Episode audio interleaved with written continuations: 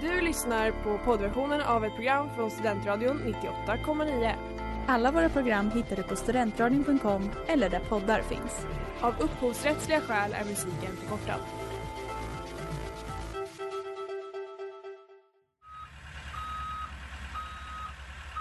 Smeds, Cross och Entreprenad är en stolt sponsor av alla sändningar och program här på Studentradion 98,9. Música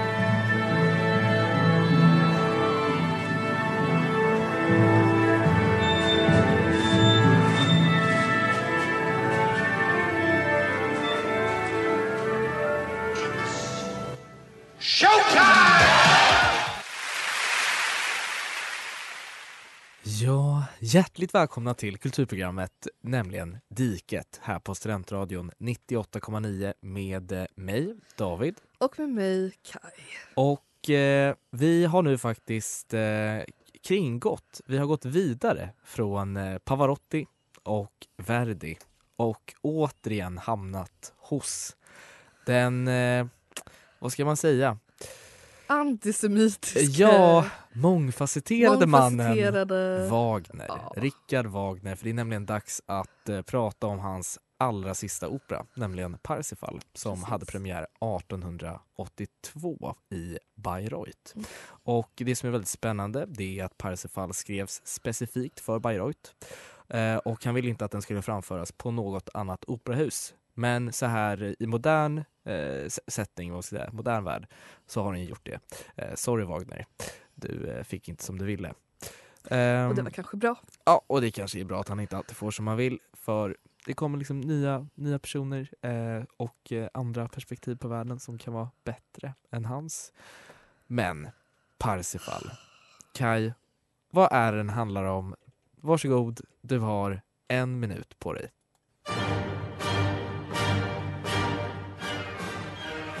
Ja, vad fan den handlar om. Det är så jävla kristet.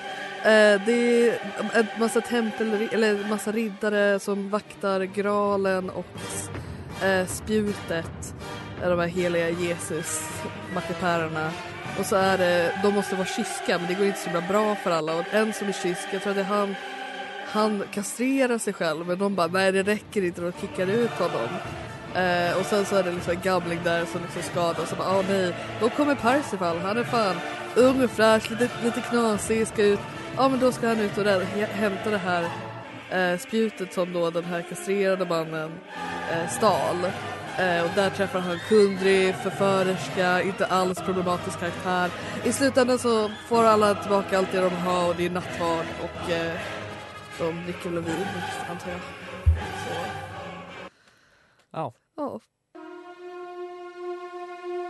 Ja, och där fick ni höra preluden till Richard Wagners Parsifal framförda av Berliner Philharmoniker ledda av dirigenten Herbert von Karajan.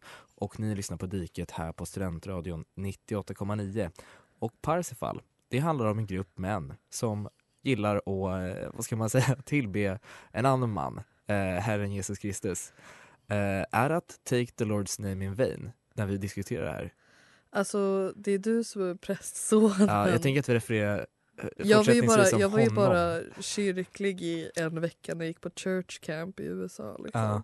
ja, men vi, vi säger Jesus här för att vi bryr oss inte om eh, någon form av arvsynd eller synd. Eh, men de är ju inte bara män, de är också riddare Kaj. Precis. De är eh, riddare och hela, hela den här liksom berättelsen om Parsifal det är baserat på de här klassiska riddarromanerna. Eh, det är inte direkt romaner för det kommer liksom från ett franskt ord och liksom där, det, där genren uppkom utan det är liksom medeltida europeisk liksom skönlitteratur men som Mm. är berättad på vers. Om då liksom eh, det finns tre sorter. Det är bretonsk som är liksom ja, men kung eh, Arturs, liksom, Arturs riddare och allt det där som man känner igen ganska väl. Mm. Parsifal är liksom från en gammal keltisk liksom, myt egentligen. Och finns det antik och, och äventyrlig som beskrivs som att det är äventyr i tropiska miljöer. Eh, så det, Det kanske det var för dem. Det, kanske, det kanske var det. Nej, men och sen så, och så att just att de är väldigt uppfostrade. Liksom, bra och dåligt. Mm. Herregud. Skuld och oskuld. Ja. Synd och inte synd. Tänk, tänk Monty Python. Alltså det är verkligen det Nej, enda alltså, jag tänkte up. på. Det var, ja, det var allt jag tänkte på också. Jag bara, här har vi det. Alltså här är männen som har avlat. Det bästa i den här scenen, det finns en scen i Parisifal när de blir förförda av kvinnor då, av den här onda trollkarlen. Eh, för något sätt att testa deras heder. Är de eh, avhållsamma? Är de kyska? Ehm, och då tänker jag på den här scenen när han ska in på ett nunnekloster och de är så, ser en man och är Ja, så och det är alla supersnygga brudar och Ja. de vill bara ha honom. Och han blir så, han bara hur är de här så himla vackra liksom? Ja. Eh, Så li- lite så liknande paralleller går att eh, dra. Jag tänkte en sista parallell också. Parsifal, det är liksom lite som handlingen i Kung för Panda.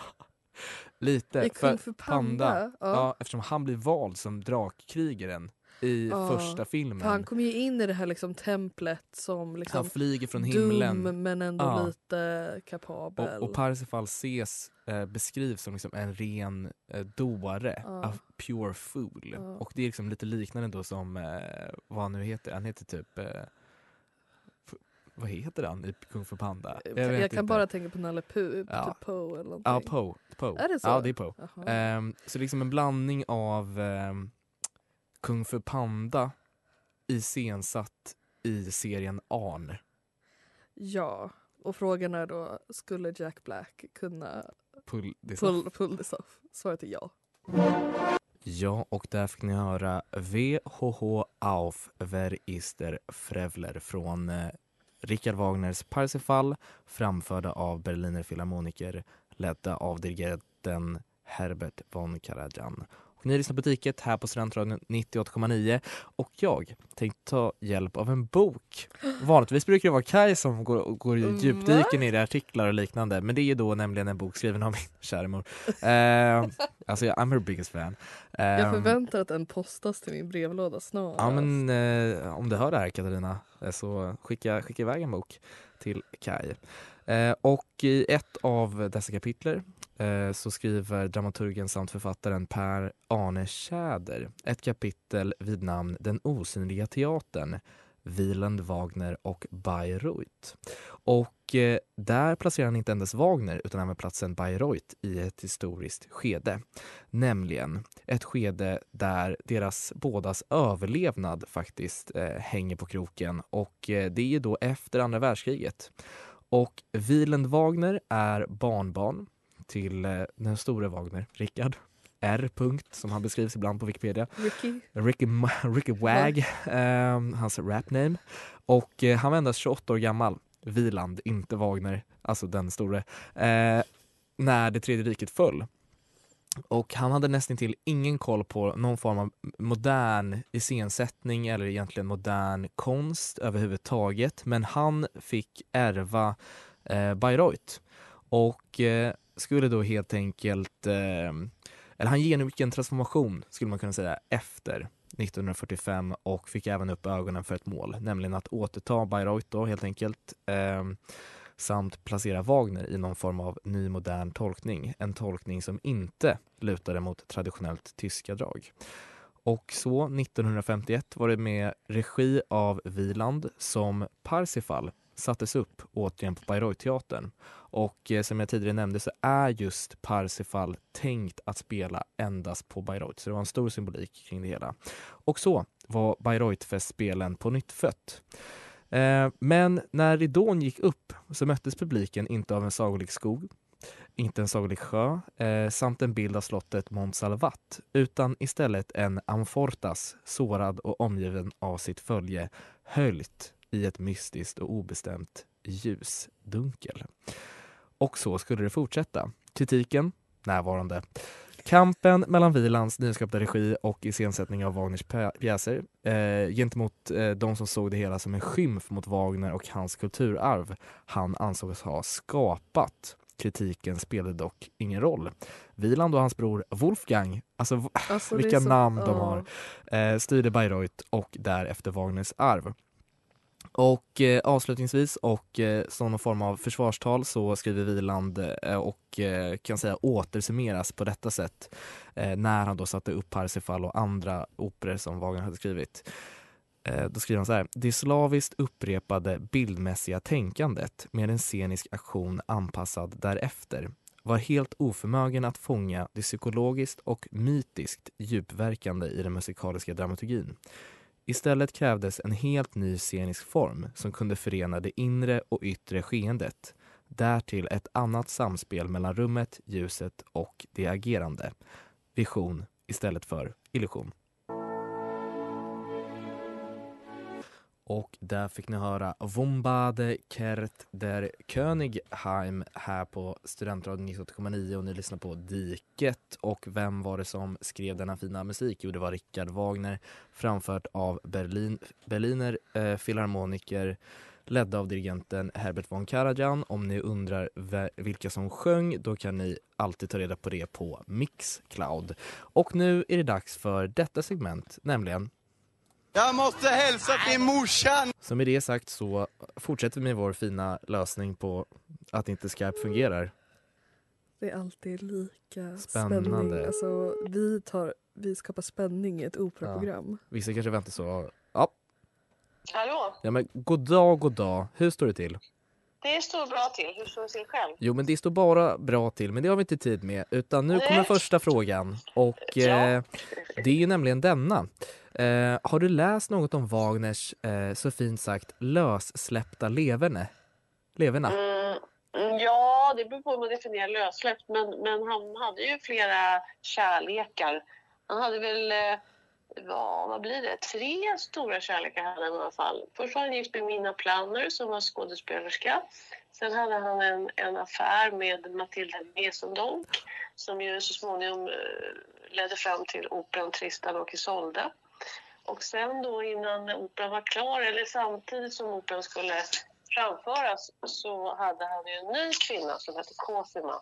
Och dirigenten till Tristan och Isolde var ju då gift med Cosima. Men Cosima väntade då Wagners barn i samband med den där premiären.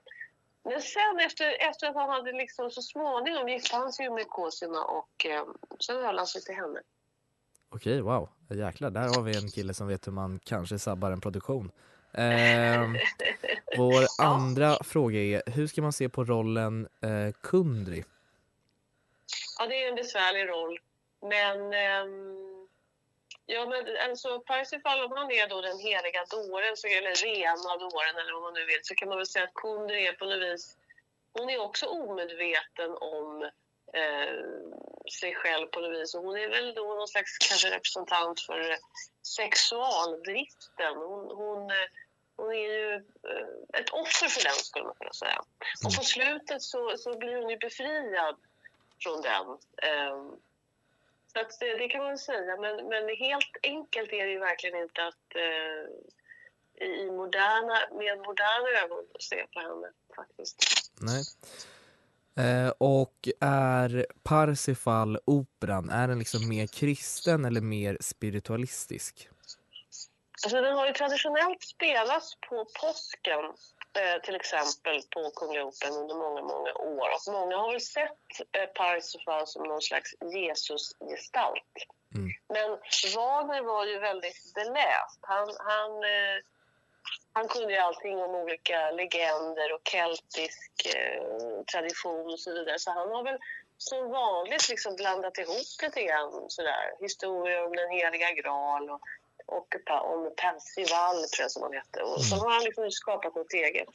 Men, men det är väl rätt så många ändå som ser honom som en Jesusgestalt. Han är väl något av en antihjälte också, den där Parsifal. Ja. Han, han är inte så bra egentligen på, på det han gör. Förrän mot slutet när han på något vis slutligen inser ja. ja. men för det är väldigt intressant om vi bara avslutningsvis ska gå och djupdyka in i det för att eh, Wagner brukar ju vanligtvis placera sig själv i då hjälten, eller vad man ska säga. Han brukar ofta mm. skriva, skriva in sig själv men eh, går det att säga att han har gjort det även här med Parsifal? Kanske till viss del. Alltså, just, alltså, det finns ju andra sådana där gestalter. Sigfrid, eh, Tannhäuser. Alltså, de är på något vis missförstådda eh, men ändå någonstans räddare. Och det kanske, ja, lite av, av Wagner finns det nog i, i de här eh, hjältarna. Eh, sen, sen är det väl så att han, det finns väl lite av Wagner i alla, alla roller, skulle jag tro. Ja. Mm. Ja, och eh, med det så säger vi tack. Tack så mycket. Tack själva. Bra, bra jobbat att ni kör en fem och en halv timmars opera så här. Ja, vi försöker. Ja. Ja, hej. Okej, bra. Hej då. Hej. Och där fick ni höra Die Zeit ist da och det kommer då från Richard Wagners Parsifal ledda av Berliner, inte ledda, framförda av Berliner Philharmoniker ledda av dirigenten Herbert von Karajan och ni lyssnar på Diket här på Studentradion 98,9 och det är dags att prata om eh, kyskhet, Ja, sex och snusk. och, för det är ju verkligen en tematik. Just det här, alltså det är en karaktär som kastrerar sig själv. Alltså för att han bara... Får jag, får jag bara hålla ett Ja. snabbt brandtal? Ja. Alltså den här killen kastrerar sig själv för att hålla sin avhållsamhet och de är så, nej du passar inte in i den här gruppen. Nej, det är så alltså mobbning. What? He cut his, my dick fell off. Hello? What? Ja, men det, ja, det, det, och med mycket det här förföring och det som vi pratar om. Jag tänkte koppla lite till eh, vad din mor sa om det här. Bara, Åh, kan det vara lite självbiografiskt eller inte? Och, och det beror ju på hur mycket man tror på angående kanske rykten och så Mm. vidare. Och jag ger, jag tea. ger inte Wagner benefit of the doubt i denna, i denna situation. Och det var ju liksom men mycket rykten om att han hade ihop det med vänner och arbetsgivares fruar och, och kollegors fruar och sådär. Eh, och det ryktade till och med att det sista bråket innan han dog, efter att den här sattes upp, var att hans fru trodde att han hade haft ihop det med en av blomsterflickorna i operan. Det vet vi inte. Men en som ville gräva lite djupare för att ta reda på vad fan det var som hände med Mm. Wagner. Det är eh, Camilla Lundberg som eh, det här är från P2 1997 Oj, oj, där hon har gått igenom lite brev för att få svar om Wagners karaktär. Så där vet vi. Wagner var tvungen att eh, knulla runt för att kunna skapa de här otroliga operorna. Där fick ni höra Parsifal Weile av då Richard Wagner och eh, den framfördes av Berliner Philharmoniker och blev ledda av dirigenten Herbert von Karajan och ni lyssnar på Diket här på Studentradion 98,9. Och det är dags för... Kajs queer-hörna. 2.0. Eh, vi hade varit här på ett tag. Men nu hoppar vi in. Jag har läst en jävligt lång text. Nu kör vi! Eh, så heter Parsifal and, homose- and Homosexuality. A study of the reception of Parsifal as a homoerotic text. Av eh, Robert eh, R. Gibson från 1997. Okej hörni. Så vi börjar i Divine eh, and Androgynous, eh, androgynitet. Mm. Eh, vi börjar i att under den här liksom, perioden så var ett, en tematik väldigt mycket så här dekadens eh, i dess liksom, utomsamhälleliga form. Liksom, att det är lite, lite extravagant och liksom, sådana saker. Eh, med fokus på typ, lite otuktsamhet, saker som man har eh, anknutit på väldigt homofobisk, homofobisk sätt till gayness och skit. Ehm, och skit, inte att... Ni förstår. Eh, och dekadens, det ser man ju i den här operan delvis. Liksom. Den brukar följa eh, typ fem fatals, fem fragiles, andra figurer och överkomliga känslor. Eh, och i operan det ser vi liksom här riddarsaga, det är miljön, det är blommor överallt och det är överdrivna karaktärer, förlöjligande av katolska riter och mysticism. Så det faller lite i där. Vi börjar där, att liksom dekadens. Eh, jag har också en side-note om tydligen att Wagner var obsessed med att lukta gott och eh, parfymer. Det är lite kul. Ah. Men en som såg eh, den här operan i Bayreuth var eh, Josefin eh, Peladan som är väl liksom typ esoterisk liksom figur, lite bohe, tidig bohem. Liksom. Eh, som var väldigt ivrig på att driva liksom, bourgeois smak och, och så vidare i Frankrike och, och sociala normer. Eh, han glorifierade eh, androgyniteten som eh, människans ideella form och eh, baserade eh, det lite på att typ, ja men för då blir attraktionen eh, ren för att det, den blir intellektuell. Mm. I efterhand tänker jag kanske lite pansexuell, kanske lite homosexuell. Vi kommer tillbaka till det. Eh, det kommer ju, med det här kommer det ju ganska mycket kvinnohat. Eh, men en, en, en grej för anonymiteten som han gjorde var just att byta sitt namn till det feminint kodade Josefin. För liksom, okej, den här idén om liksom, den ideella formen, det är att Adam eh, vaknade upp med att den andra hälften kom till. Men att vi borde närma oss eh, Adam innan Eva. Eh, och hela grejen är typ män styrs av kvinnan och kvinnan styrs av djävulen. Så där är vi nu. Eh, han var obsessed eh, med den här operan och skapade en order för den. Där de la upp konst och massa olika saker. Men, men kvinnliga konstnärer fick ju så då, då inte ställa, ställa fram. Eh, och kom också fram till att det bästa idealet är en man som var oskuld. Vilket också är lite oroväckande. Eh, I vilket fall, och då så för att knyta tillbaka till eh, det här är liksom kopplat till homosexualiteten eller kärlek mellan män. Ehm, och eh, det kan vi liksom dra tag i. Och innan reklamen hörde ni Von Dorter kam das Stö hen och det var ju då från Richard Wagners Parsifal framförda av Berliner Philharmoniker ledda av dirigenten Herbert von Karajan och vi håller på att nästla ut huruvida Parsifal är homosexuell. Eller? Typ. Eh, jo men lite, vi har, vi har pratat om dekadens, anonymitet. Det behövs ändå lite bakgrund för Självklart. detta arbete. Jag läste den texten i onödan. men då, hur kopplar vi då den här liksom idén om anonymitet och homosexualitet eller kärlek mellan män till då Parsifal? Delvis så kom, tänkte jag lite själv. Wow! Nej men jag tänker typ att genom att Parsifal inte är med Kundry visar han delvis att han älskar Gud och sin, sitt kall. Men också att han hatar kvinnor. Men också, och därmed Ja. att han älskar de heliga riddarna också. Mer. Mm, än. Kundry. Mm. Så där har vi en grej. Men, men det hela, kärleken mellan dem, alltså det kan liknas med lite olika saker. Man kan prata om Platon och liksom alla hans gubbar. Jesus lärjungar eh, och liksom riddarna som liksom ett, ett liksom gay-kollektiv.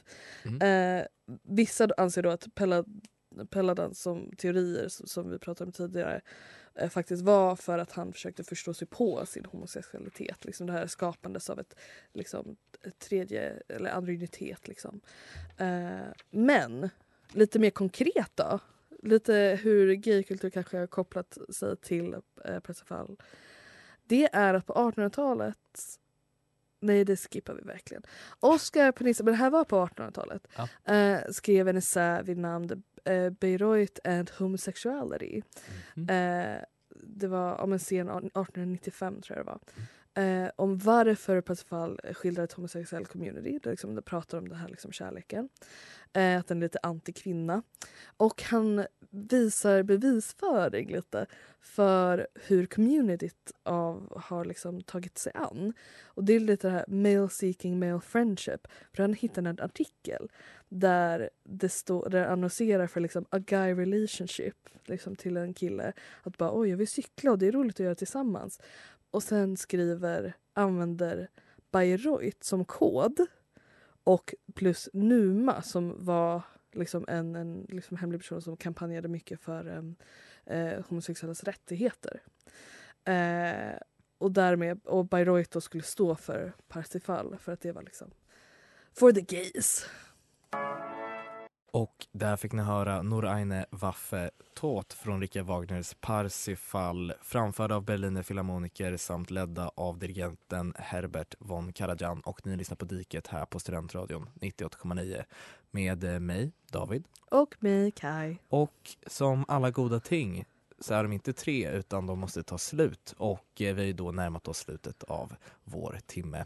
Så Kai, Den allra viktigaste frågan är ju nämligen, vad ratear du Parsifal? Alltså jag har jättesvårt att veta det för jag, vet, jag kan inte bestämma mig för en siffra. Så jag kommer ta en tråkig siffra. Oh, jag tror jag vet vad det här landar. Det kommer inte vara två och en halv utan jag kommer säga tre. Bara för att Ja, jag, jag, jag, jag har inte landat ännu tror jag. Nej. I vad jag tycker. Jag har varit så fokuserad på bakgrunden och liksom varit intresserad av liksom, men det, som, det, liksom det mytiska och så. Så jag har inte, inte tänkt så, så mycket på själva operan. Ja. Eh, men eh, tre av fem metaforiska spjut. Oh, den var väldigt bra. Jag tror nog att jag kommer vilja ge den här eh, 4,2 eh, metaforiska spjut. Ett för att den slutar lyckligt. Good for you Wagner. De brukar alltid sluta väldigt tragiskt. Han var Eh. lite compassionate i sina sena dagar. Ja men exakt, det är hans sista opera. Och eh, två, eh, och det bevisas endast genom att säga så här. Följ oss på Instagram, eh, diket 98.9. Lyssna på det här, 4,2. Du har lyssnat på poddversionen av ett program från Studentradion 98,9. Alla våra program hittar du på studentradion.com eller där poddar finns. Och kom ihåg, att lyssna fritt är stort, att lyssna rätt är större.